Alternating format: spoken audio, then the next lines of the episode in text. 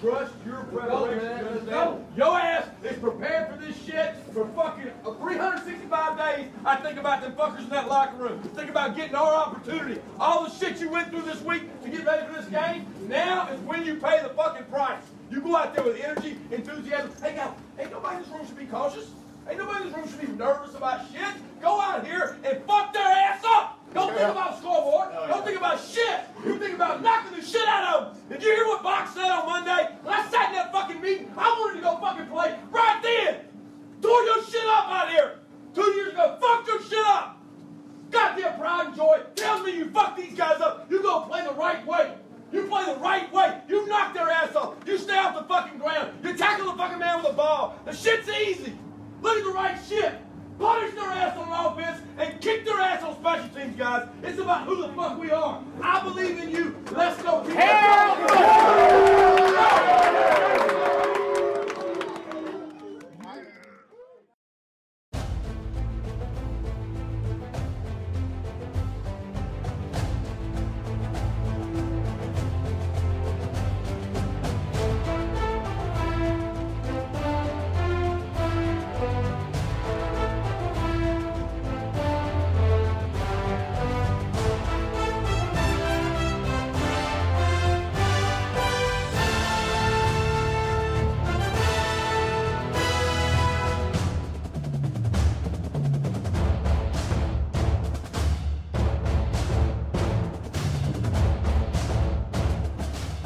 You are tuned in to DAR media, and it is finally time for some gridiron talk. We are here with our first NFL pod. I'm joined by Tay, one of our main sports contributors. I'm also joined by the Axeman, Jeff Axel. He has a ton of sports articles up on define a revolution.com. He rides with us on all kinds of podcasts on here. You all know him by now. And at some point, we're going to be joined by the surprise entrance. Is that Apollo's music? Oh, my God. Apollo's going to do a run-in at some point during this. We're trying to get him nailed down. And Drue will be in and out checking in as well. Tonight, we're starting off the NFL season. All camps, except for the Steelers, are open by now. And we are – actually, by the time this is posted, the Steelers will be in camp as well. Ha-ha. We are going through our Power Fives to start off the season. Our perspective on the top five NFL teams in the league. See where we start, see where we end off. Following this, regularly, we're going to give you guys divisional previews. And being that most of these fellers are from the Baltimore area, I'm sure we'll get into a pretty heated situation when the AFC North comes up.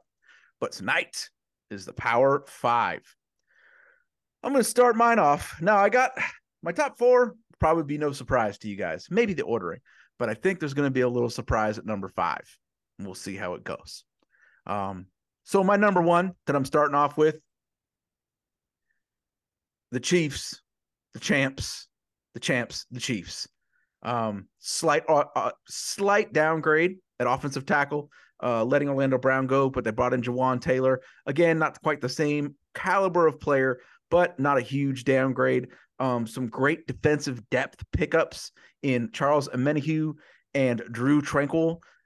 They still possess, for my money, the top five, if not arguably the best defensive player in the league, Chris Jones. And, of course, they have football Michael Jordan over there wearing number 15, Patrick Mahomes. Something people forget. I feel like Patrick Mahomes over time has almost become – underrated because people got so tired of talking to him. They really aren't giving credit to some of the crazy shit that he does regularly at the age he's at. And a lot of people don't realize he didn't start playing quarterback. He didn't start playing football until he was a junior in high school. He might not even be fully the full potential of what he's going to be. He took them on that Super Bowl run and put up mega numbers on an injury that takes people 6 weeks usually to come back with. Instead of playing on one leg and dropping money on these guys. So to me, Chiefs are still a team to beat. A lot of it's going to hinge on the development of their young wide receiver core.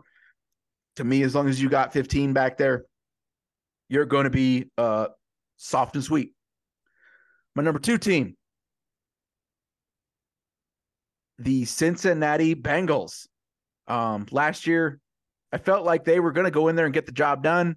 They talked a little too much shit and came up short in Arrowhead, but had opportunities to win that game. You got Joe Burrow another year upright. They addressed most of their major needs. They actually almost have some depth on the offensive line now with the addition of Orlando Brown at tackle and Cody Ford at the guard position. A draft pick to watch, a little bit of a sleeper, wide receiver Charlie Jones out of Purdue.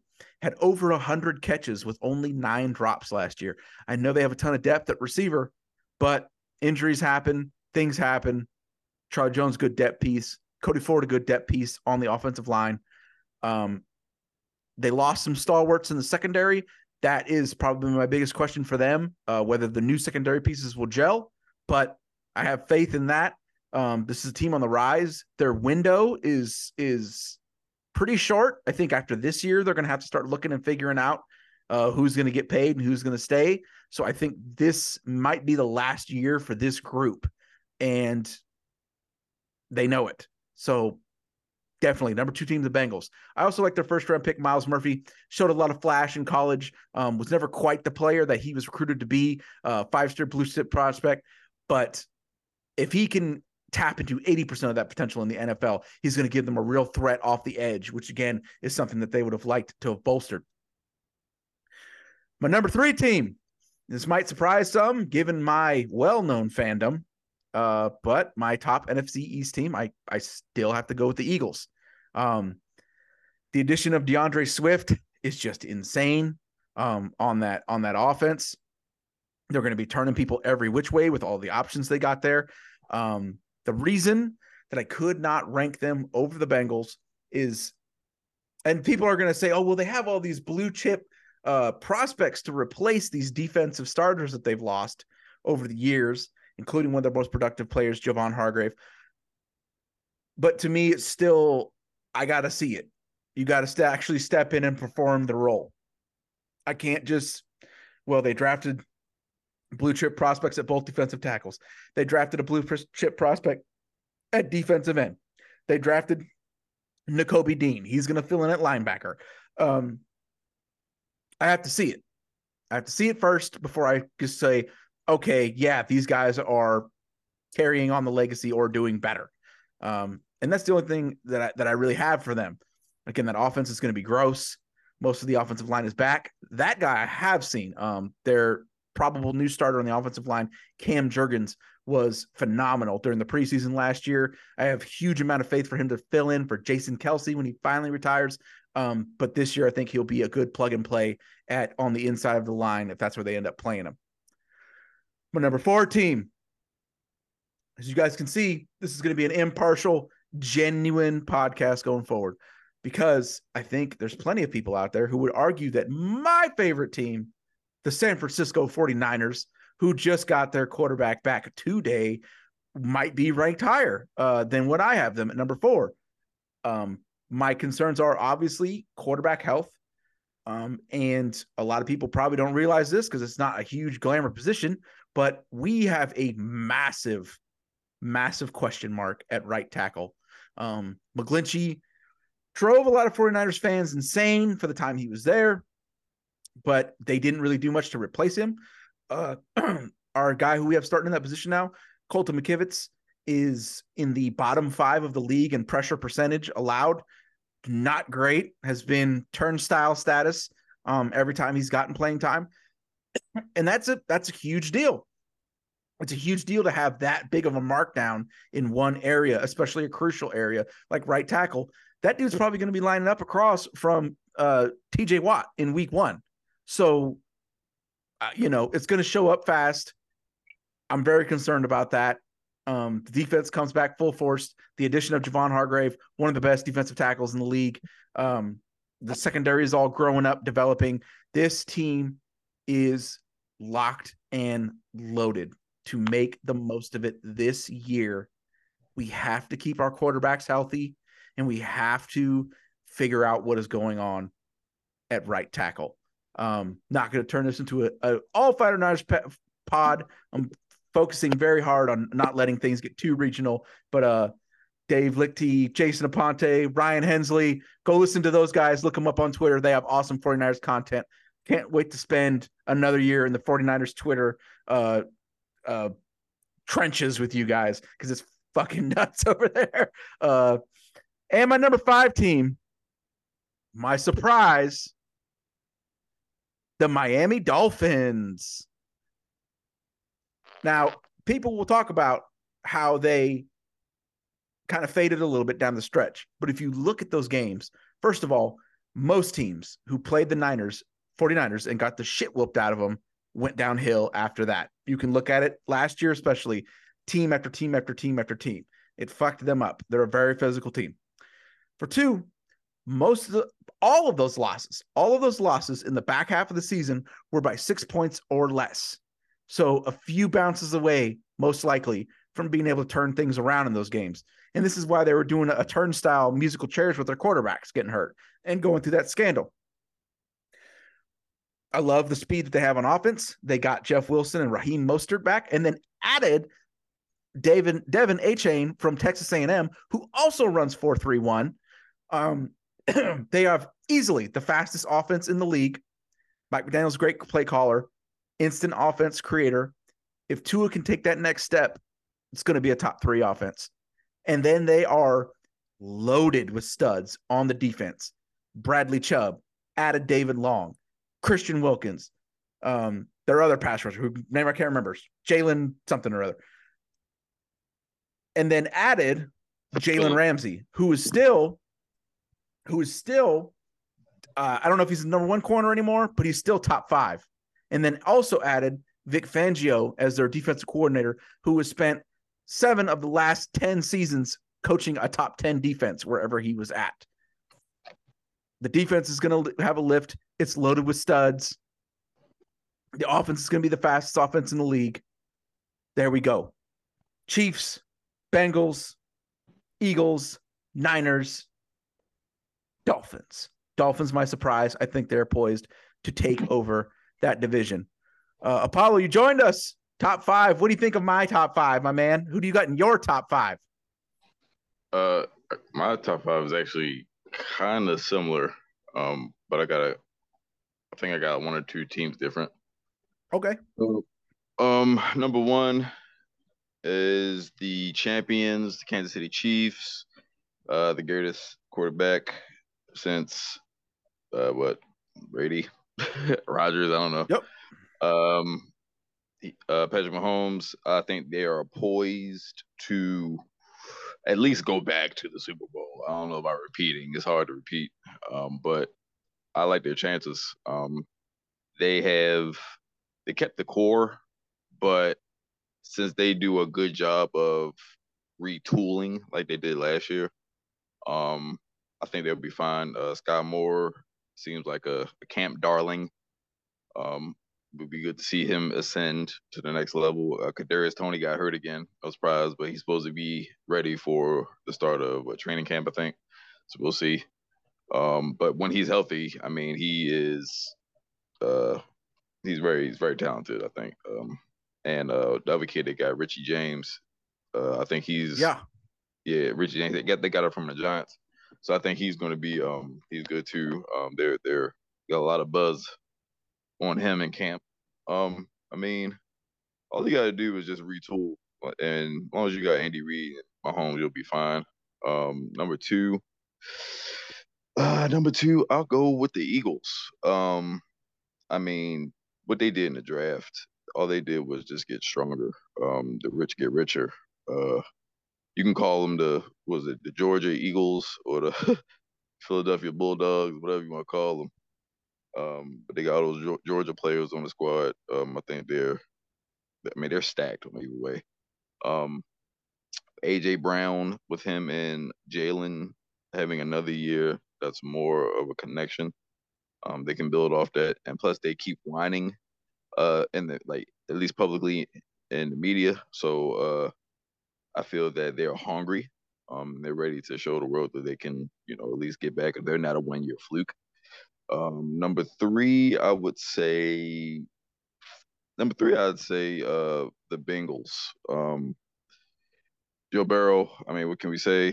Joe Burrow, he is that dude. He is my second favorite quarterback in the league. I think this boy has an it factor. He has a killer instinct.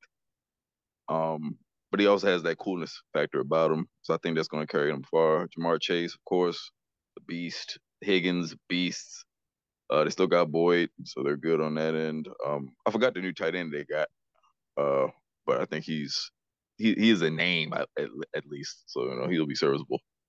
Let me see. They signed Joe Mixon to a pay cut. I mean, they made him take a pay cut, but you know they're still good on that end. See what else? Let me see. Irv Smith is the tight end that the Bengals added. Irv Smith. Yep. He was with Minnesota. The Vikings. Yep. Yep. I believe that because of the system that Cincinnati runs, it's more of a passing offense anyway. I'm not saying that Minnesota. There's a lot of stretching too. There'll be a lot of room underneath. Right. And I'm not saying that Minnesota's not a passing offense, but as far as what they ask for their tight ends, he's going to be able to at least show what he could do, at least be what he was promised to be. And then let me see, number four, I'm gonna go with Buffalo. I mean, I think they're still in that window. I think this is their last year of that window because we're already seeing friction of with Stephon Diggs and him not being happy, him pouting. Seems to be a recurring thing.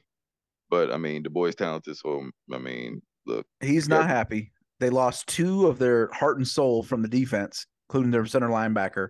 That's why I had to take him out and replace him with the Dolphins. But go ahead. I feel you. No. But I still think they got enough. I think the coach at least is kind of feeling some pressure. Not saying he's on a hot seat, but he's feeling a little bit of a warmth near the seat. So he knows that, you know, they got close for these past couple of years, but they got to get over the hump. If this is any year to do it, it's going to be this one. And number five, I'm going to go with the Baltimore Ravens. No 49ers. You wound me. Look, I was going to look.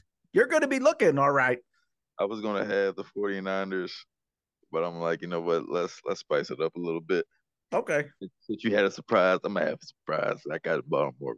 So I think with all this hullabaloo of Lamar Jackson's contract, he's finally paid. Everybody can shut up. We ain't got to worry about that pressure. He's locked up for the next few years. This receiving core, while I think is hanging on by paper clips because of their injury history, when all healthy. I think it's going to be another track team. I really wish the Ravens drafted a bigger receiver.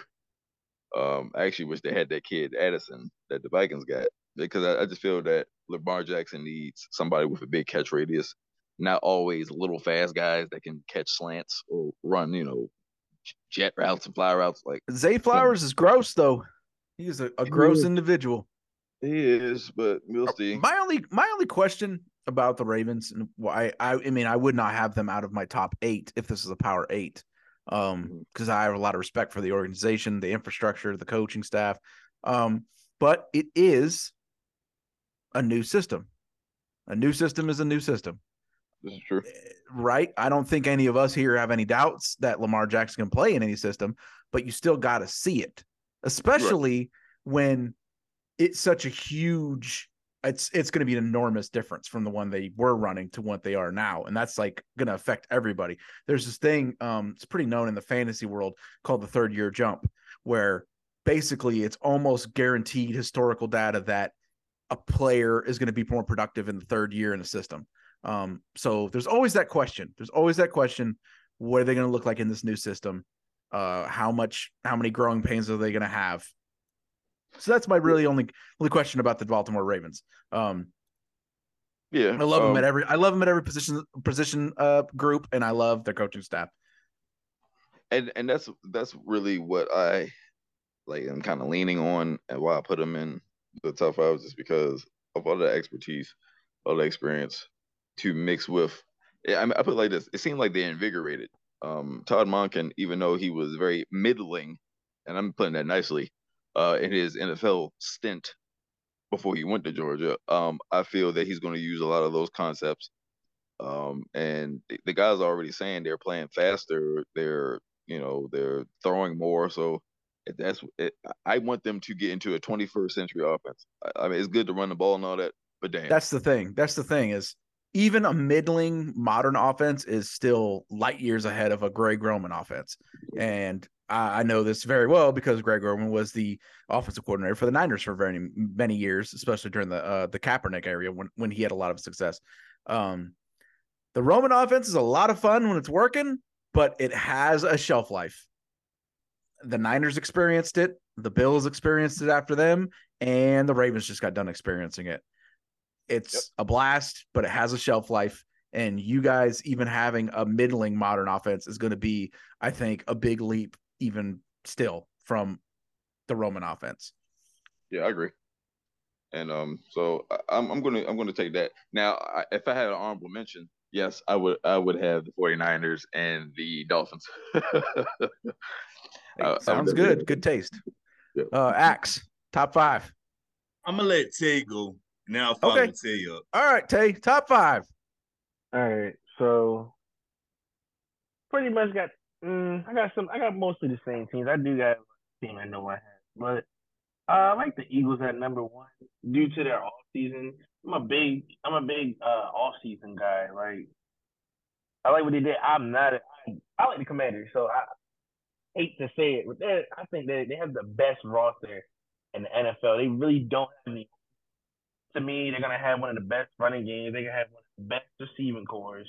They got a top five quarterback. I mean, they got everything you need to be successful. So, yeah, I like what the Eagles are doing. I think they should be pretty successful again. Like I think 13, 14 wins is there again, especially in the weak NFC. But yeah, I think they could be just as good as last year, if not better, because I think they got better. They got a little bit younger.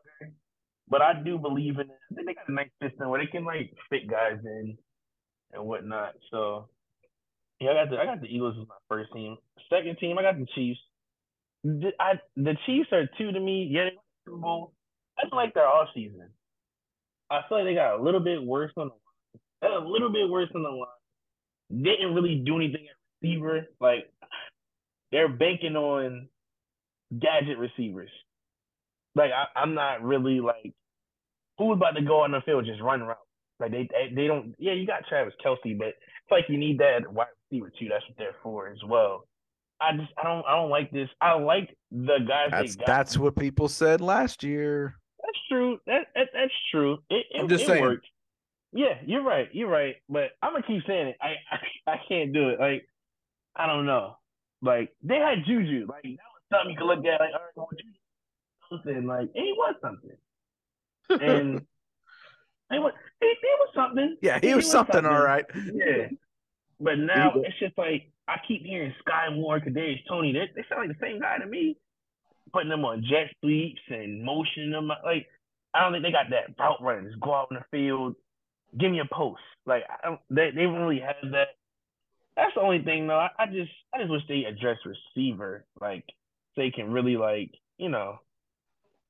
Not rely on these like gadget receivers necessarily. And the running backs are fine. I don't really think the running back position, really for any team, is that important, especially the Chiefs.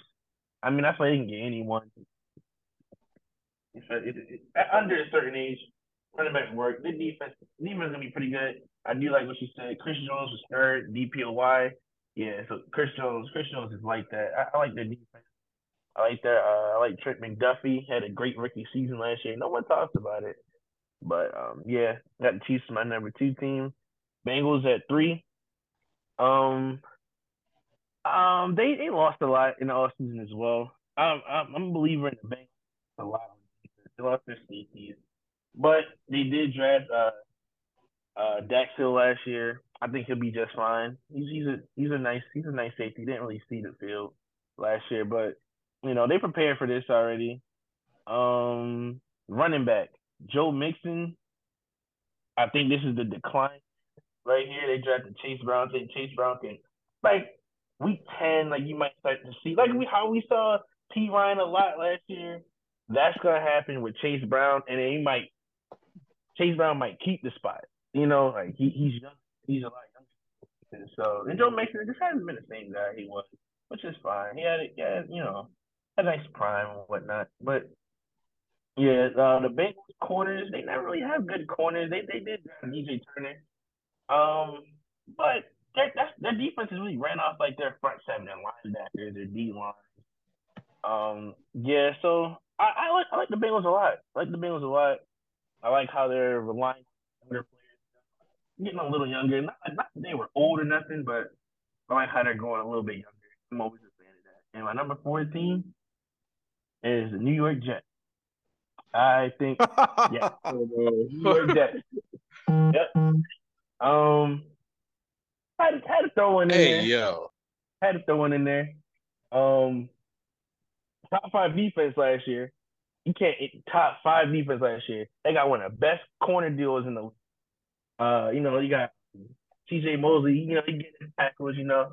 Yeah, I just – they got Quinnen Williams. I just like their defense a lot. Their defense – For them to win 7 games with Zach Wilson, that's impressive to me.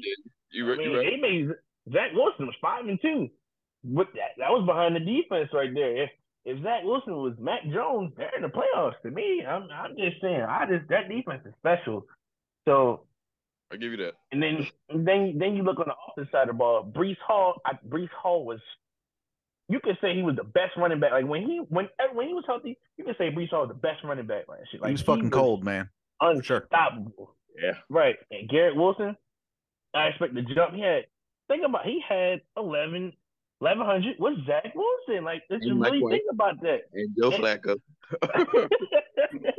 Yeah, like, I see a big jump in Garrett Wilson. Like, I see 1,500 yards with Aaron Rodgers. I see it. Like, I don't know. They just got it all. They got the running back, got the receiver, and of course they got Aaron Rodgers. Aaron Rodgers isn't. I don't know. Aaron Rodgers doesn't have to be that good, to be honest. Like, Aaron Rodgers does not have to be this top 5 quarterback. He can be a top 10, top 15 quarterback. I think they can go far. It's just they're a defensive team. They got a defensive head coach and whatnot. No, I really do believe in the Jets. And my 15 is the Dolphins. I do like the Dolphins a lot. Oh, I'm not gonna let you guys forget this. That's 2 people leaving the Niners out. All right, okay. Drawing the lines now. All right, I got a long fucking memory. Yeah, I like the Niners. I'm just saying. The Dolphins. I like how Tua got better last year, and I think he get better again. Their defense. They improved the defense. That was a problem for them last year. But I like the Nick Chubb trade during the deadline last season. I think he'll be better this season. They got Jalen Phillips. I think he'll have a breakout season as their Jalen Phillips. That was the name I couldn't remember. That guy's on the come up. Probably be a top 20 pass rusher this year. Mm-hmm. And Xavier Howard had a bad year last year, but I think him now guarding receiver 2s, they look great.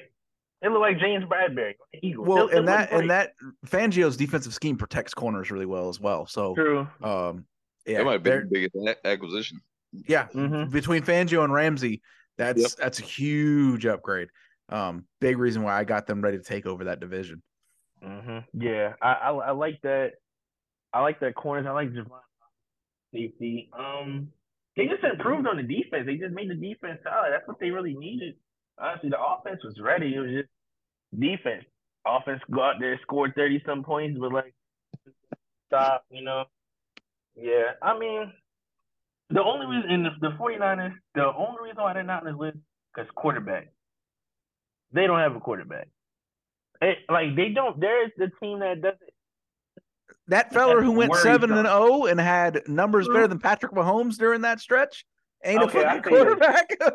No, because his elbow is. That's like. He's back. He's clear. Okay. Yeah, teams don't have. The film on him yet. That was a fluke to me. I'm being honest. That was an outright fluke. Teams ain't had the film on him yet. He got these. I'm not really. I'm not gonna lie, bro. I kind of feel the same way. I'm not going to get too geeked and like crown him. I'm still hopeful for Trey Lance myself if it doesn't work out. The thing is about that and about saying they don't have tape on him, didn't have tape on him, is Brock Purdy. There's a stat, a PFF stat, where they track the distance between the receiver and the DB when the quarterback throws them the ball. Brock Purdy threw to receivers who were open by 2 feet or more about 20% more of the time than the next leading guy in the NFL. So that to me says you can have all the tape you want on Brock Purdy. Kyle Shanahan is still going to get people open. True. And at that point, it don't matter what tape you have on the quarterback. If dudes are schemed open, they're fucking wide open. 2 feet in the NFL might as well be a fucking mile. Right. So that's kind of my safety net there. But I am still scarred by the Jimmy Garoppolo experience. And he, once upon a time, was a guy who came in, went 6, 7, 8-0, put up some good numbers. Everybody crowned him the new king. And then we saw where that went. So I am still – and I don't think that they're similar players. I watched every snap of 49er football last year. Brock definitely has juice. He has physical limitations, but he has the juice, and he displayed it on several plays. So I don't think they're the same player. I'm a little more excited about Brock, but I'm also going to hold back on completely crowning him till we see it for another year. And if he's not that guy, I feel – that we still have that guy sitting on the bench in Trey Lance. I think Trey Lance just needs a chance to fucking play. He displayed some of the – what's up, man? I'll say real quick, do you agree with this? I think that Shanahan is – I think he's gearing to try to get Kirk Cousins. I swear he wants Kirk Cousins. So it's pretty – I don't know if the rest of the guys are joking, but I'm not joking when I say this, but I think it's pretty well accepted in the Niners content creators that if Brock isn't like a Pro Bowler or if Trey doesn't somehow get in there and become a Pro Bowler, Cousins is coming next year. We've all pretty much accepted that. Cousins is on his last year of his deal in Minnesota, and they're going to try and kind of see how it goes up out there. I think if Minnesota hits a ceiling again, that they'll probably move on. And unless Brock or Trey becomes a true, clear Pro Bowl top 10 quarterback this year, which I fully believe can happen, Cousins is coming. Yeah. Yes. Next year. You want him at 35? You want that? Oh, he would ball out in that offense. Now, can he stay healthy? There's a lot of, there's always questions, but I have zero doubt. Think about that stat I just told you about the 2 feet. That's true. I have zero. Stinks. It does. But he's never played on a roster like the 49ers. True. Yep. If we can go to the Super Bowl with Jimmy fucking G, we can go to the Super Bowl with Kirk Cousins. It was damn near about to go with Brock Purdy. Yeah.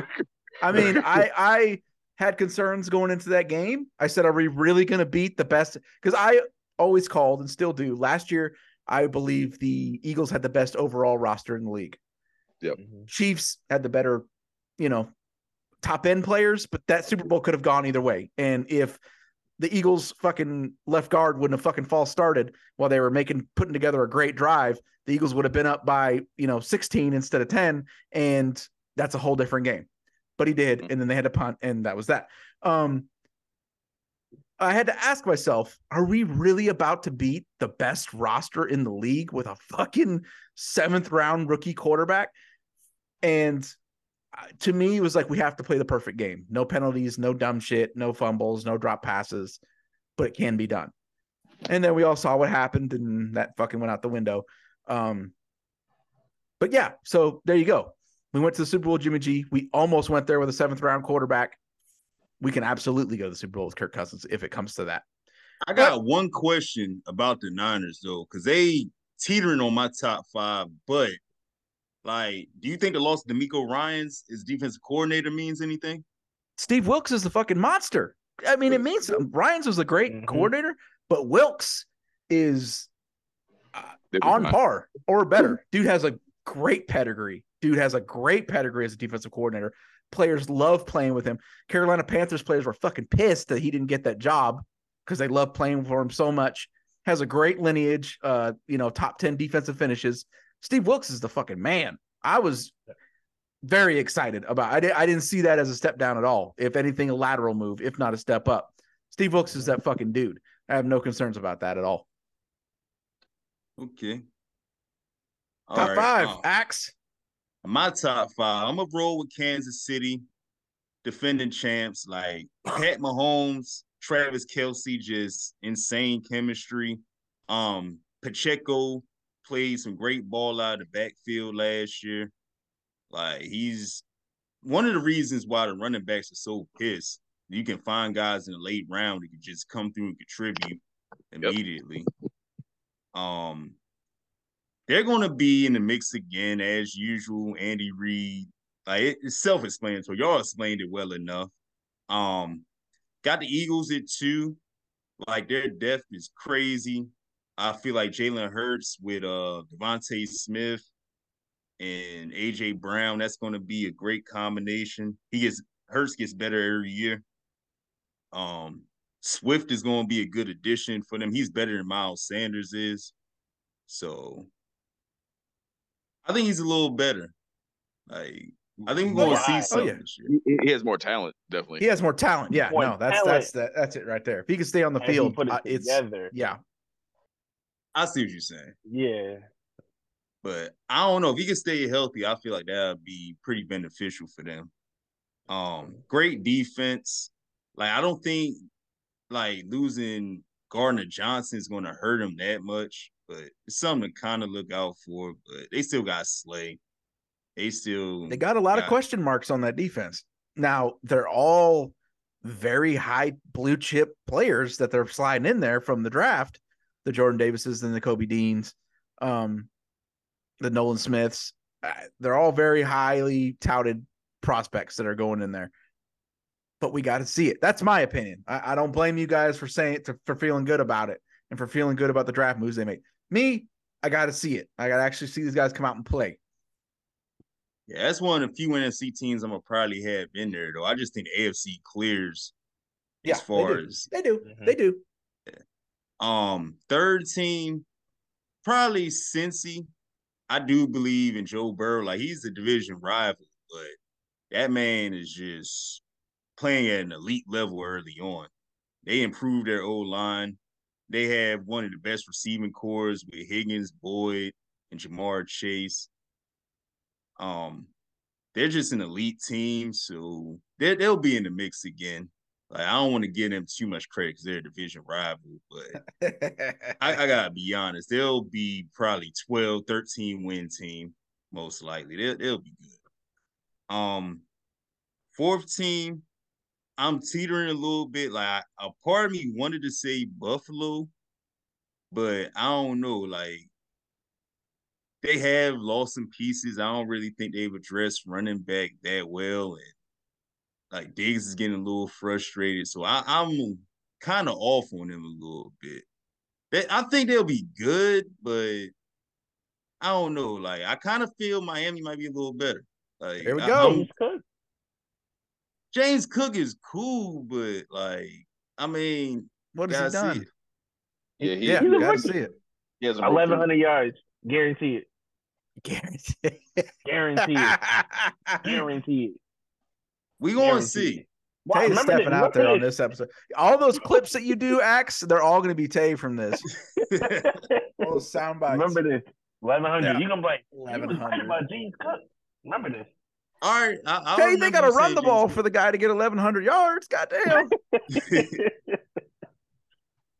So we're going to see. Like, Gabe Davis seems cool, but I don't know if they really addressed the receiver like they should have. Like, I don't know. They should have gotten in on the DeAndre Hopkins mix to me. I feel like that would have made a difference. But I don't know. I like Miami a little bit more as long as Tua stays healthy. Y'all mentioned the revamped defense. Probably the best 1-2 punch at wide receiver with Tyreek and Waddle. Like, they're just potent. And they got Robbie. His name is Chosen Anderson. Yeah, they got Chosen. I mean, he's fast.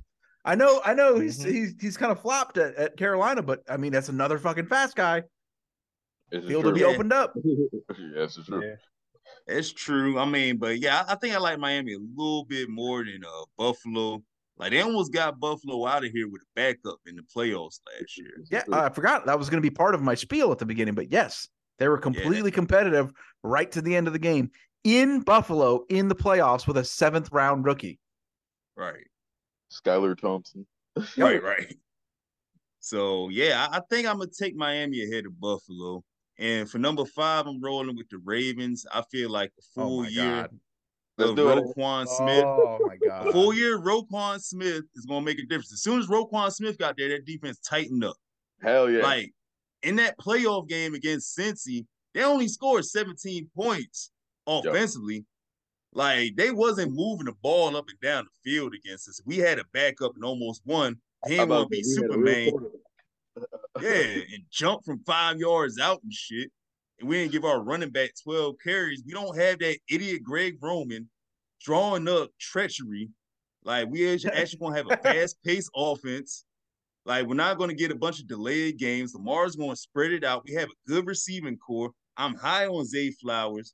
We'll see if Bateman's healthy. I got to see it to believe it. Aguilar's, like, even though he has his drop problem, he's one of the best receivers we've had in a while, which sounds crazy, but it's facts. We overpaid for Odell, but he's productive when he's healthy. So that's a good 4 receivers. We got one of the best tight ends in the league in Mark Andrews. And his backup, Isaiah Likely, is cold. Mm-hmm. So it's a lot of different options in the receiving that we haven't had before. J.K. Dobbins should be able to get more carries. Gus Edwards, one of the best backup running backs in the league. So the offense is cool. Defensively, we're better. Just picked up year. Melvin Gordon the other day. Yes. Oh, we'll see what happens. Then I don't expect him to make the team. I don't expect him to make the team. Nah, we already got 2 running backs. Then we got Justice Hills, the third running back, like special teams and catching. Oh, Justice Hills broken my heart in many fantasy seasons. Only problem is, them 2 can't stay healthy. Like J.K. and Gus, like he's good insurance for them. I put it like that. Melvin Gordon is better than Foreman and Bell was last time. I mean, yeah, but he got a fumbling problem, though. That's the thing with Gordon. Boy, does he fumbles a lot. Yeah, I mean, okay, you take what you can get. But I mean, hey, like I said, if it was a power 7, I'd have had the Ravens in there. I do respect. I just think with Roquan Smith, a full year Roquan Smith, and then a Patrick Queen in a contract year. Patrick Queen played so much better when Roquan got there. Kyle Hamilton, second half of the year, played so much better when Roquan got there. Humphrey, he's still one of the better corners. He had an off year a couple years ago, but last year he played pretty well. Marcus Williams, when healthy, was one of the better safeties in the league. Yes, he was. That was a big loss for us. Yeah, definitely. And then I like. You know, I just like the depth that we have. I'm a little concerned about the corner position outside of Humphrey and Yasin, but I think we straight, man. Like we're gonna make a statement next year. And we got Ojabo. Yep. Yeah, gotta see what Ojabo do. Like I don't believe in Oweh. I gotta see it to believe it. Yeah, me either. I believe Ojabo is gonna be pretty good because you gotta remember before Lamar got hurt, we was 8-3. Yeah.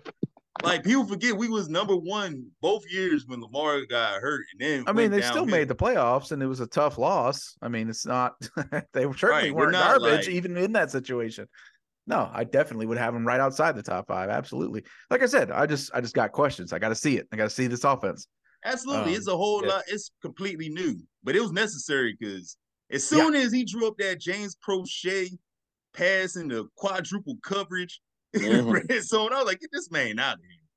What the fuck is he doing? I think he was trying to coach his way out of the Ravens. Like, what were you doing? Yo, they was lining up in front of the stadium, booing his ass every fucking week, telling him to go home and be a family man and shit. So you guys seem like you had some thoughts on the Jets. Paulo, you were over there chuckling. What do you think of what do you think of that pick, putting the Jets in the top 5? I mean, I think that's a little too strong. I'm just like, are we really going to depend on Aaron Rodgers? after we just watched him go in there with a, you know, the punch a ticket at home against the fucking Lions and do fuck all shit. I'm not. How's he going to handle New York media? That's what I think. I'm telling you, I was asking. Good because I work with an older. I work with an older gentleman from Brooklyn, and I asked him the day after he signed. I said, "Hey, how's the New York media going to feel about Aaron Rodgers going off in the woods to smoke crack every offseason? You think they're going to fucking deal with that?" And he had about the same reaction. So I don't trust it, man. I do not trust it. I mean, I'll put it like this. I don't know why the media. Well, I know why the media is scared to say it because they're in a love fest with him. But I mean, I'm not afraid to say it. He showed some slippage. I don't give a damn about that thrown shoulder. Fuck or, yeah, he has. So I mean, because at the end of the day, that was all due to him not practicing with his receivers.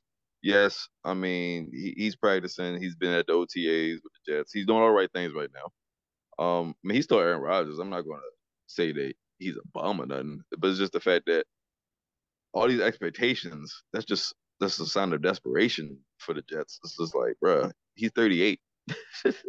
Like, you know what I mean? He hasn't even mastered what Brady mastered, which is why Brady could last longer than him. And, you know, but at the same time, I don't know, we'll see. Him and Garrett Wilson seem like they'll have a good pairing. We'll see. I mean, but if Rodgers is Rodgers, it's a loaded team. That much is true. I just and I do respect the defense. Too many ingredients, man. I'm not even going to sleep with their defense. They do have a damn good defense, and they're young and they're hungry and they want to show us up. Like I like the Jets. I just don't think top five. I think that's a little strong. Why are the Bills in the top five and not the Jets? The Bills didn't do anything this offseason. They got worse. They're not gonna have money. They're about to. The Jets just had the better situation. They're younger. They're better at every position except quarterback. I mean, why are the Bills better than the Jets? Well, see, it's kind of like the thing we've been saying all. Well, all for one, the Bills have done it. That's, exactly. We haven't seen them do it, but the Bills have done it. I'm not a Bills fan. I look. Trust me, I'm just trying to be real. You know what I mean? Like, yeah. They do have a good team, and they, like I said, that window, this is probably like the last year that they can, like, all right, we can make the Super Bowl. If not this year, I don't think they're going to do it. I think they're going to have some changes. But it's pressure. It's pressure up in Buffalo, so we'll see how they react to that. But we just haven't seen the Jets do it. True. I might have to edit this out.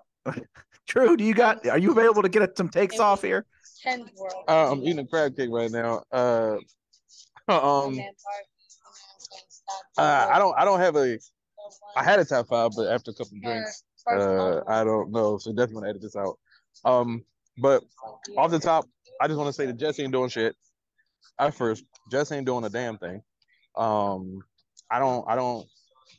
surprised y'all even having a conversation of Jets versus Bills. I think the Bills just are better structured team. Y'all basically said everything, but I'll throw a quick top five out there just to be a part of this conversation. Eric, I find it interesting that everybody who put the Ravens in their top five, you had like a little reaction to it. So I'm gonna go backwards. I'm gonna go 5 to 1. My number five, I'm gonna put the Ravens at five. For the same reasons that most of y'all said, I'm not against that. I don't have time to get into it too heavy, but I like the Ravens. I like what they got going on there. I think the Ravens are going to be a force to be reckoned with. And I got nothing against the Ravens. Like I said, I'd have them 6 or 7. It's well the reaction is putting them in and not putting the Niners in. Well, just wait, because I was about to say my number 4 is the 49ers.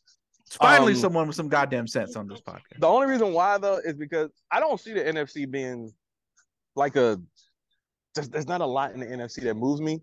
Fuck so, no, it doesn't. So I feel like I think the 49ers got it. Personally, I think they got it. I think they could very well make it to the NFC Championship game or the Super Bowl. I think there's a high chance of that. I agree that Trey Lance is probably the guy best suited if he gets the opportunity. But I don't believe in Brock Purdy. Everybody knows how I felt about Jimmy G. I mean, my tweets for years. Everybody knows how I felt about Jimmy G. Apollo can attest to that. Number three. That's tough. Number three. I had a list earlier. I'm changing it as I go. All right. You know what? Fuck it. My number three is the Kansas City Chiefs. I know defending champs. I think the AFC is slightly stronger this year. But I don't see many teams with the ability to really beat them. Honestly, I just don't see it. Like I said, I think that the offense, the way it's structured, everything they put together, I think their defense is always a little spotty, but I think this coming season, and if y'all, I'm gonna wait because they're talking. I don't know if y'all, can y'all hear this in the back? Can y'all hear anybody in the back talking? A little bit. All right. Yeah, no, these people. They're not important. So see, that's why I'm trying to do. Anyway, point is. Yeah, I got the Chiefs at three. Now, this is a personal pick, and I do not believe in this team outside of my personal bias. But I would be remiss if I didn't let my personal bias shine through. You better not. I'm gonna do it. I'm gonna do it. The Denver Nuggets won the NBA championship. The Denver Nuggets play basketball, true. I know you're drinking, but goddamn. No. Wait for what the hell I'm about to say. Let me take a sip of my drink so I can say this without. Okay, hold on. Number two, the goddamn Denver Broncos. But the Jets aren't doing nothing? Are you serious? I'm being biased. 4 games? Nigga, I'm being biased. I'm being biased. I know they're going to suck. I know. Okay, Russell Wilson is ass now. I know this. Let me relive my glory days, John Elway, Terrell Davis, even Peyton Manning for those couple seasons they didn't win shit. But Denver Broncos number 2. This is my bias pick. I had a different one, but I subbed it out. I subbed it out. Number 1. Personally, I think they've upgraded. I think they're going to be great, and I believe they'll make it back possibly to the Super Bowl. I think it'll be a two-team race in the NFC, and I think it's going to be the Eagles, the Philadelphia Eagles, and the 49ers. So I'm going with the Philadelphia Eagles, my number 1. Shout out to Peagle. I did that for my brother. So that. We'll get him next time. Yeah. So that's all. That's all I got to say on that. And if you excuse me, I'm gonna get back to my drinks. Get him out of there with that damn Denver Broncos. Get him out. No, Russell Wilson is throwing for 4,000 yards this year, 22 TDs, and 5 picks, and 27 picks. I don't care. Well, the other day he just took part of another man's soul, so he's gonna be powered by that. Whose soul did he take? The father of that child that he's raising. That's. And take. I play this. You can't take the soul of a deadbeat. And that's the reality. There you go. Hey, that's true. That's true. All right, True. Go back. All right, I'm at it. Go back to fucking drinking. One more thing about the Jets. To Tajon's point, I mean, I feel like Aaron Rodgers got a lot of stinky playoff performances post 2012. Man. Yes, he does. I'm saying, Aaron Rodgers doesn't have to this is the best team Aaron Rodgers has been on since Jordy Nelson and them. Like you can't get it's. So you want to be a game manager? That's what you're saying. Yeah, that's what I'm saying. All he has to do, give me 200 yards, 2 touchdowns. That's it. That's all you got to do, and like that's it. He don't gotta be. I heard one time this guy said, "What do you call a gunslinger who's now a game manager? Is he a gun manager? Is he a game slinger?" That's gonna be Aaron Rodgers' role. Yeah, like I don't think he has to be that good. Like he can be a Kirk Cousins. They'll be fine. That's my thing. He doesn't have to be elite. That's what I was saying. Like He can be like good, and that's fine. All right, Axe, you wanted to on the Jets to me. Yeah, I think everybody. Axe kind of wanted to do. We got a little bit of time left, so you kind of wanted to do one sleeper team for each person. Since that was your thing, you go ahead and go first, and I'll think for a minute. Okay. I think they're not going to be a playoff team, but I think they'll be better than what people think. And I'm going to roll with the Houston Texans. I like what they did in the draft this year. I really think DeMeco Ryans is going to be a good coach. I think they'll probably be like a 7-8 win team, and then the following season they'll ascend to another level. I really like C.J. Stroud and the Will Anderson draft picks. The division's pretty weak for the most part, like outside Jacksonville. So I'm pretty high on the Titans.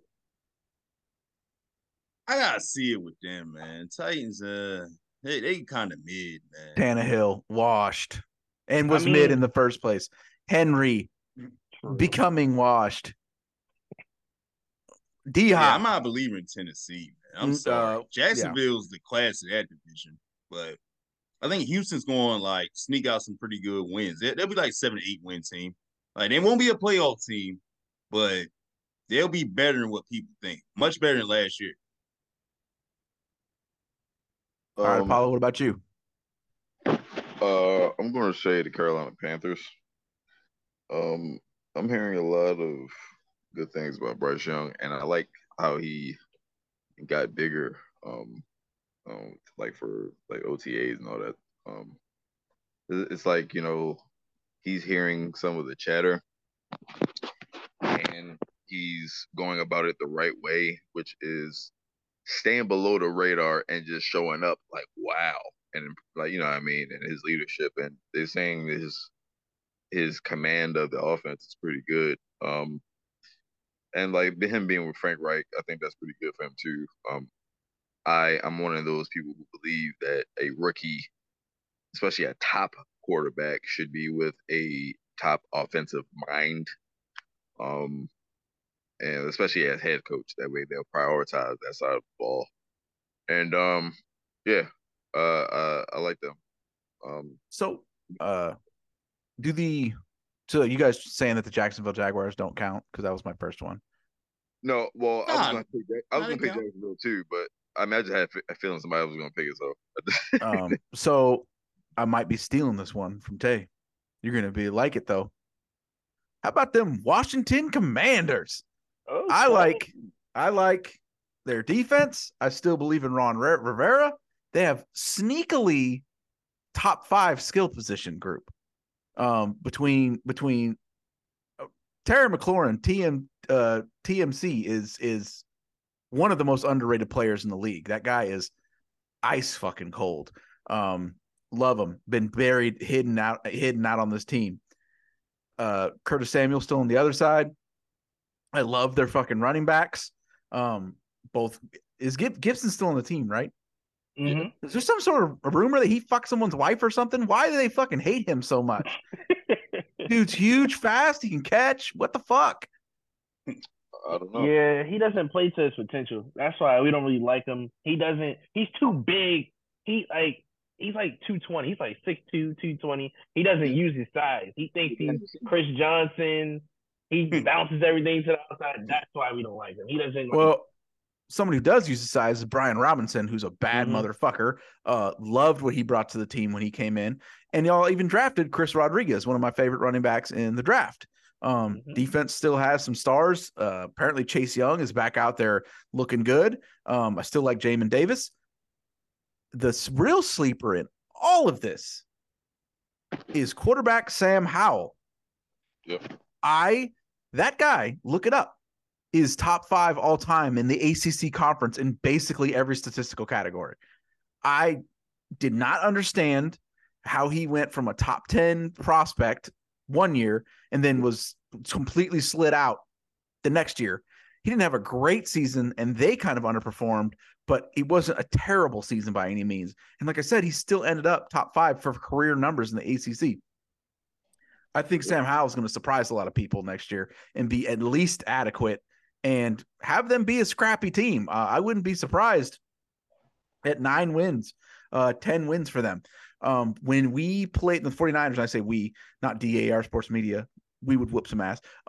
49ers, when the 49ers were getting ready to play them next year, me and my buddies who know the most about football, we were kind of concerned. We're like, you know, the Commanders are kind of a East Coast version of the 49ers. The way that they play and the attitude that they play with is very similar. And we were very concerned about that game. We ended up breaking a foot off in that ass, but it was still concerning, and it was concerning for good reasons. So I like the Commanders for a surprise team. Yeah, Sam, I'm a Sam Howell believer. I like what you said about Sam Howell.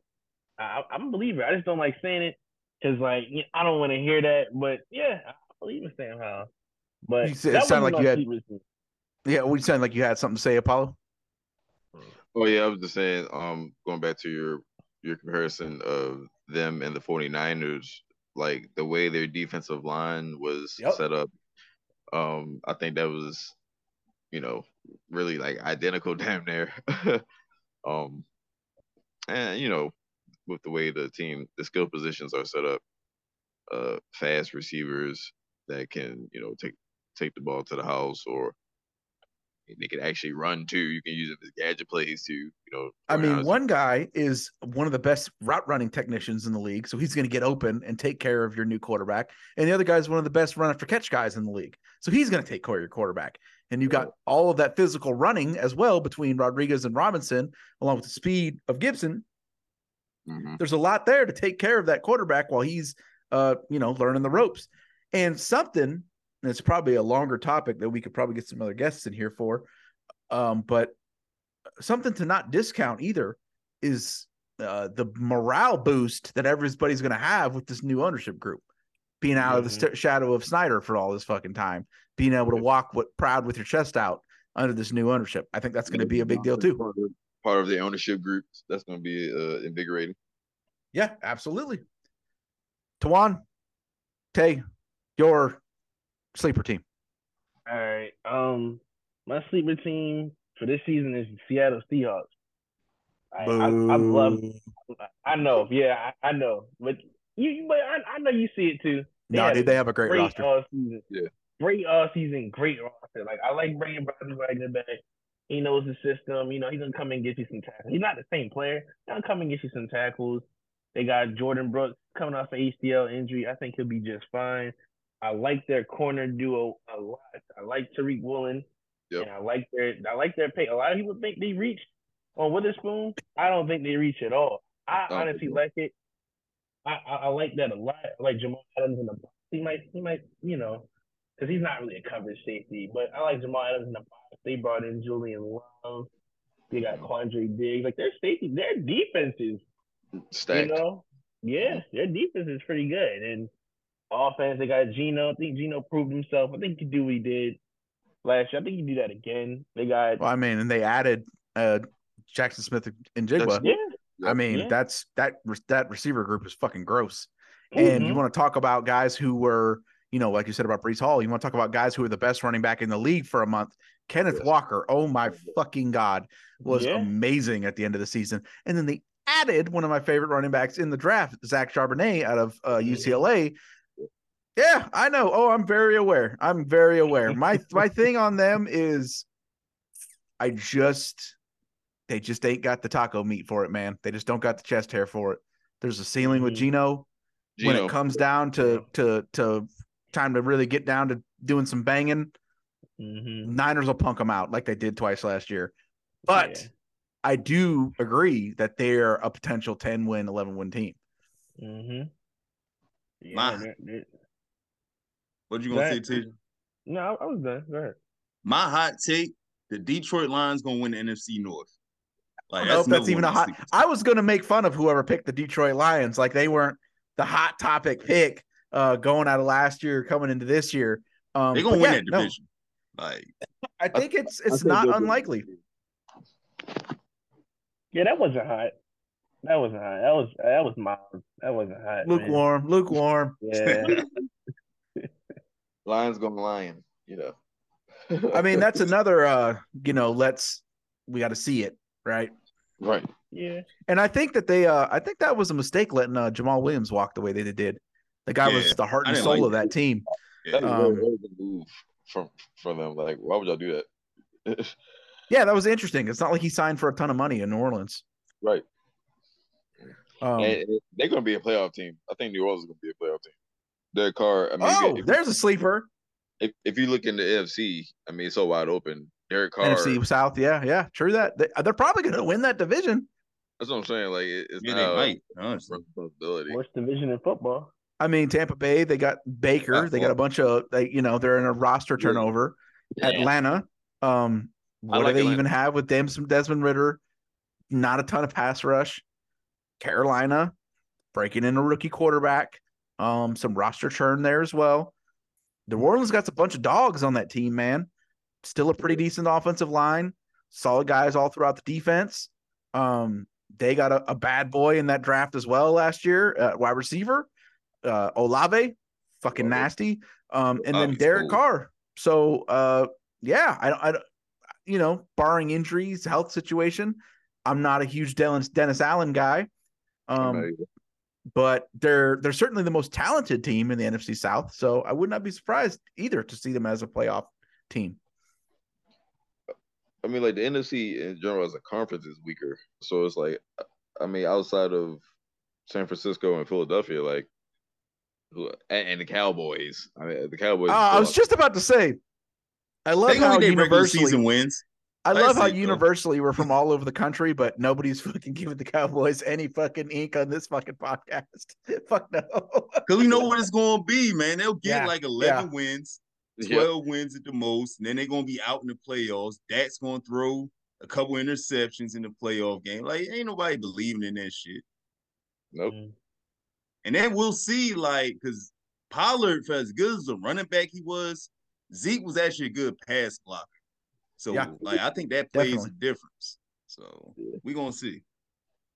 All right, guys. Good Power 5. We are a Power 5 on here right now. There's five of us. Any final thoughts, Apollo? I was just going to say, this whole running back situation that's been going on, it's just the nature of the business and the position. Like Ak said earlier, you can get a 7th-round guy, and he could, help you win a Super Bowl. So there's no really need to have high-priced running backs anymore.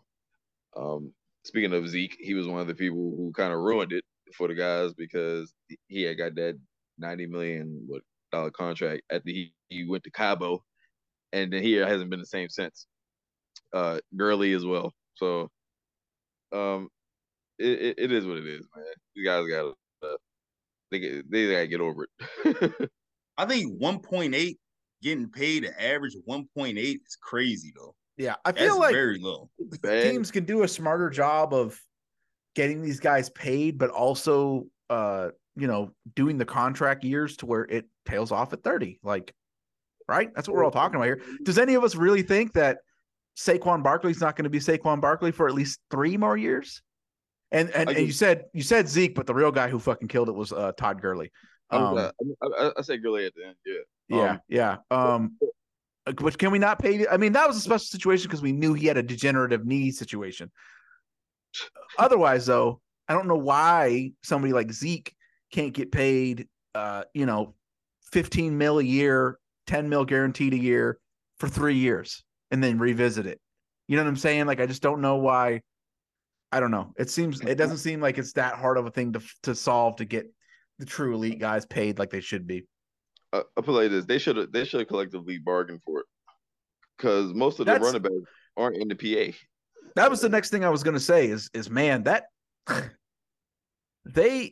that union won a lot as far as taking it easy on people's bodies during the off season and practices and things like that. But holy fuck, they ate shit on the franchise tag. I'm so fucking tired of that. I'm so damn sick of it. Give these guys a 4-year rookie deal, straight up and down, and then that should be it. If they prove themselves for the 4-year rookie contract, that should be fucking it. They should be allowed to get paid fair market value. this goddamn that franchise tag shit hurts too. Franchise tagging him. Kirk Cousins, they franchise that tag that dude till he was damn near fucking 30. Like, it's fucking crazy. But because he's a fucking quarterback, that you know, he gets paid more anyway. So it's like it's such a big gap though. I will say that it's a huge gap. But that's the problem too. The quarterback, the media slurping of the quarterback, and it kind of got the owners convinced. Oh yeah, we need superstars. We need guys that's gonna be the face of the franchise. But we spend all the money on quarterbacks. Blah blah blah. The quarterback. That y'all can actually divvy the pie up better than that. What that comes down to is quarterbacks are what gets the viewers, and the viewers are what gets the money, and that's why that happens. But that's the media too, like showing them and having their face all plastered and everything. Like I get it, we want to see it, but we also love skill position. You know, we grew up loving running backs. We grew up loving wide receivers. Absolutely. So, but yeah, it is what it is. Axe, final thoughts. Just to piggyback off of that, the fact that they get paid less than kickers on average is insane. Okay, that's fucked up. That is fucked up. Kickers get paid the average of 2.5 mil. Running backs get paid the average of 1.8 mil. That's with the highest paid running backs included in that shit. Yeah. That is fucked up. And they gotta do a lot. They not only gotta run, they gotta pass block. They gotta like go out and catch and a bunch of extra shit. It's a short shelf life, yo. You're right. I disagree. I think maybe what they could do. Oh God, you're gonna get us in hot water. I think maybe what they could do is maybe just boost their rookie scale a little bit. When they come in, those rookie guarantee deals should be a little higher for running backs so they can make a little more money while they're young, while they're still got tread on the tires. And then, you know, when you get to the end of the deal, you get to the end of the deal. But they shouldn't be more, you know, they shouldn't be less on average than kickers. Jawan, go ahead and get us in trouble. All right. So first off, I think rookies, when they get drafted, I think they should get a 2-year deal, and then after the 2-year deal, then get the 4. I think that's better than them get the 4 and then start playing on these 1-year deals and not know. I think they should come in and get a 2, and then at that 2, they'll be like 23, 24. They're like, oh yeah, this guy got plenty of years left. Then give him the 4. I think that could solve a lot of problems. But all right, let's be honest for a second. Are kickers not more valuable than running backs? Kickers can barely make extra points. There's only like 3 reliable kickers. You're a Ravens fan. Do y'all not get to the 50? Oh, Justin Tucker's going to win the game. Do you not do that? You don't say. We're one of the few that can do that. J.K. Dobbins is going to get us down the field. You say Justin Tucker's going to win the game for us, right or wrong. He's been saying that for 15 years. You don't say it. J.K. Dobbins is going to be on the team for 5 years. Justin Tucker's going to be on the team for 15 years. Think about that. You don't say J.K. Dobbins' name under 2 minutes. You say Justin Tucker's name, though. Right or wrong. Okay. So, can you say an elite Hall of Fame level kicker is more valuable than your average meat and potato running back in the NFL? Yes. But by and large, especially for certain teams, that's not the case. You get down to the average like 4 kickers. Reliable kickers in the league. Yeah, absolutely. Yeah, absolutely not. So kickers can't make extra points anymore, dog. Yeah, it got worse. It did get worse. You're thinking of the kicker. They literally put a line on the field for you to know where the kicker needs to get to win the game for you. They don't do that for no running back. They don't care about the running back. Running back don't even be on the field. Running backs can't do everything. Some, they got to come out. Some running backs can't get 20 carries. Some can't block. Some can't do this. Kickers get to the 40-yard line. There you go. That's the game. They're more valuable. They last longer and they win more games than a running back. Like, you can just bring someone else in. Like, I'm on the other side about it. I mean, look at how bad Buffalo is without a running game, though. Like, you need a competent running back. Look at Kansas City before they went to Pacheco when they was giving to Clyde Edwards-Helaire and they were struggling. They had to go to Jarek McKinnon. Right, yeah, but they had to go to McKinnon and they had to go to Pacheco. Yeah, this is tough coming from a Commanders fan with a running back as the heart and soul of y'all team. I get it, but I'm just the lack of gratitude is breaking my heart. The Chiefs, right? Say the Chiefs down 2. You got Mahomes here. Mahomes would get us down here. get us down to 35 so Harrison Butker can win the game. No Isaiah Pacheco. The kicker is on your mind. He's going to take us home. He's going to win us the game. The running back. They don't need to get paid more than running backs, though. And then this is an analytic argument. Wide receiver. Hey, that's fine. Wide receivers can play running back, right or wrong. Right? In certain situations. That's what I'm saying. You're cherry picking certain situations. You're talking about elite quarterbacks. You're talking about very special occasions with wide receivers who could do it. Every single team has that guy. Every NFL team has a wide receiver. You can put at running back. I know that for a fact. You've seen it? Because I've only seen two or three teams do it. Yeah, they don't do it, but I'm sure every team got a guy they can just throw at running back. It'll work. Every team runs the ball with the running back. Yeah, with the receiver. They got their jet sweep guy. They got their wildcat guy. Every team got that. Yo, kickers are more valuable. It sucks to say it because it's not the 80s with them, but kickers are more valuable than running backs. I can't agree. Why not? They win the game. You literally get somewhere so they can win the game for you.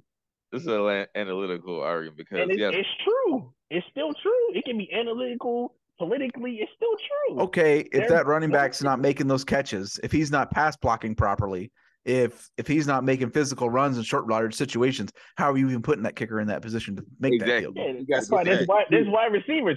Like, bro, teams can run five wide. Like, this thing, you don't need a running back. The Ravens' offense was terrible when we had Le'Veon Bell's washed ass, Latavius Murray, who else? Devontae Freeman, all the old dinosaurs in the backfield. We wasn't getting shit done. Mm-hmm. We had the best kicker. We couldn't move the ball. For who? You got to the 45 for who? Justin Tucker. I'm trying to tell you, bro. When you don't have a good running game, it's stagnant. It makes things stagnant, bro. Like, every team needs a running game, no matter how. Huh? He keeps clutching to the most extreme version of this. I mean, yeah, okay. Of this. I mean, he brought the Ravens in. That's why. But I'm saying you don't need the greatest running back of all time to be a great offense. That's what I'm saying. The kicker is going to be more valuable than a running back. Why do you think kickers get paid? Elite ones. We're talking about on average kickers get paid more than running backs. Yeah, they win games. They put 3 points on the board. They win games for you. Like, they win Super Bowls. They put you to the next round in the playoffs. They lose games too. If the running back is cooking, you don't need the kicker to run to win you games. We're arguing principle. That's true. We're arguing. Go ahead and take a look at what the 49ers looked like after they added Christian McCaffrey. Wasn't no kicker fucking required to win no games. Right, but when it's time, when you need that, I'm not gonna lie. Elijah Mitchell could do the same. Like, y'all have been. I'm not gonna lie. McCaffrey is better. Y'all would have been just fine. But Elijah Mitchell, y'all don't win the same amount of games, been the same team, like even the same thing. All you need is your kicker. Like, when you get that, it's some close game. You do, like, the running back is the last guy you're thinking about. You think about that kicker. They put they literally zoom into the kicker on the sideline, him practicing.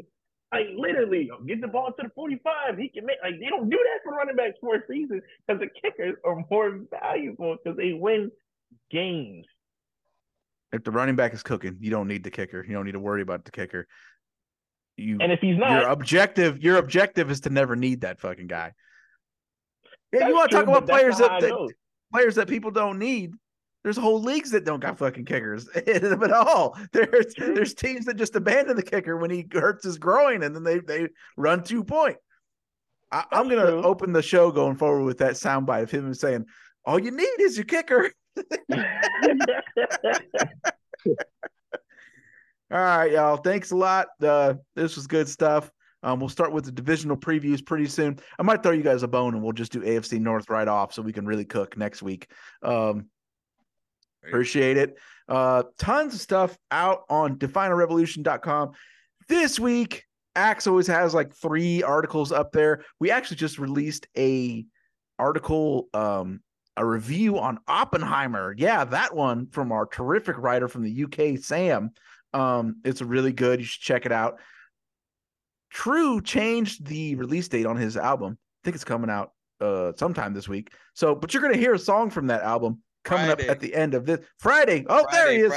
Friday. Oh, no, there will be. Hold on. All right. Friday. Yeah. Friday coming out.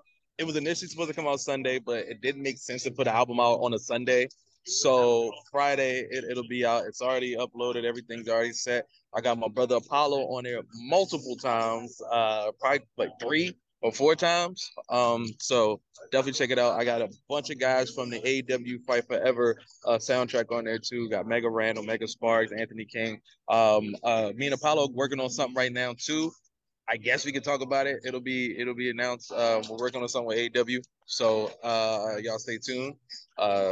So that's all I got to say.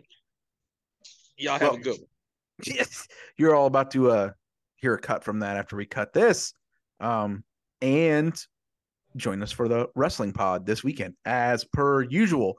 As you can tell by all this content we got pumping out, the world of DAR never stops.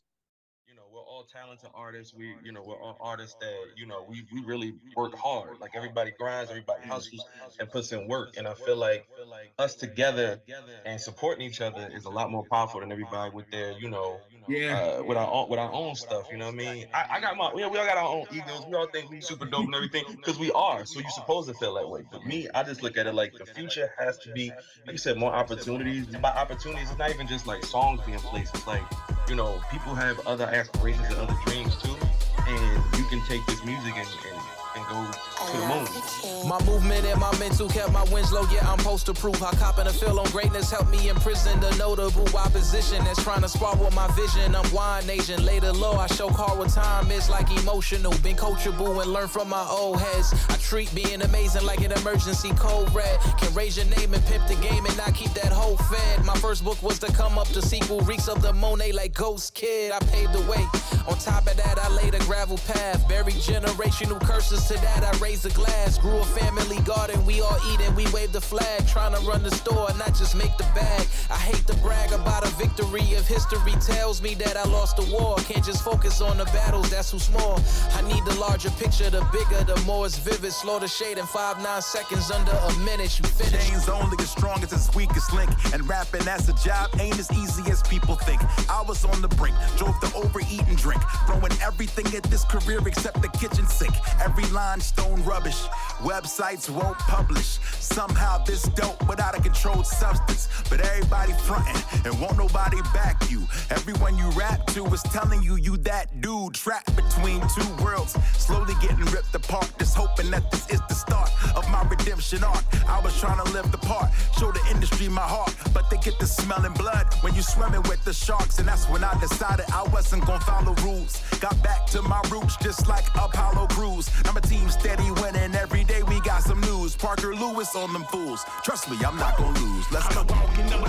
Picking up older, I'm breaking the back of the vultures, they left with my culture. I'm stepping up closer, giving the smack of the dose of the blows. I hustle and flow, these muscles are swole, kicking the dough. I got in the mode to get in the game and move like a pro. Born status, go hard at it, bring all havoc. Joe, check them better, just fall back when they all average. Gotta get savage, bring the monster out. The little kid in mama's house, need to grow up and walk in his promise now. I shot in the ceiling, the chandeliers in a minute, and if the clouds stay shake, then I'm flying out the denim.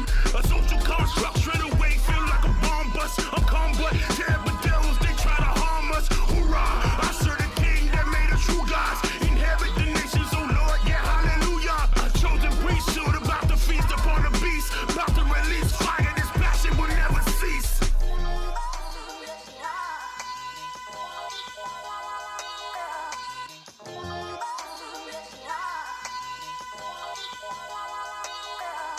Yo, anonymous, making my way, facing these days, shit was ominous. Trapped in this cage, passing through graves, search for prominence. Stuck in my ways, trusted a maze of certain dominance.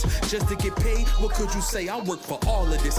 Really a chapter full of confusion, bruises, lacerations, on this plantation full of seclusion. In a world of assumptions, guess I'm full of conclusions. Recruited through every student, English that was imputed, including my own way of life, trite thoughts and compartments. Harder for blacker artists, on backs we saw some targets, the bullseye. I was knowing my passion truly engulfed me, but could I put words into action, moving too faulty? Like, should I emerge from this rap and move it up off me, or would I? These labels and factors truly insult me, so I made a path for my own dollars and cents, equals placements and checks. Tracking the throne will follow your strengths. If you chasing success, have it be known how you submit when you facing your reps. Greatness and flesh, now we imprint, yeah.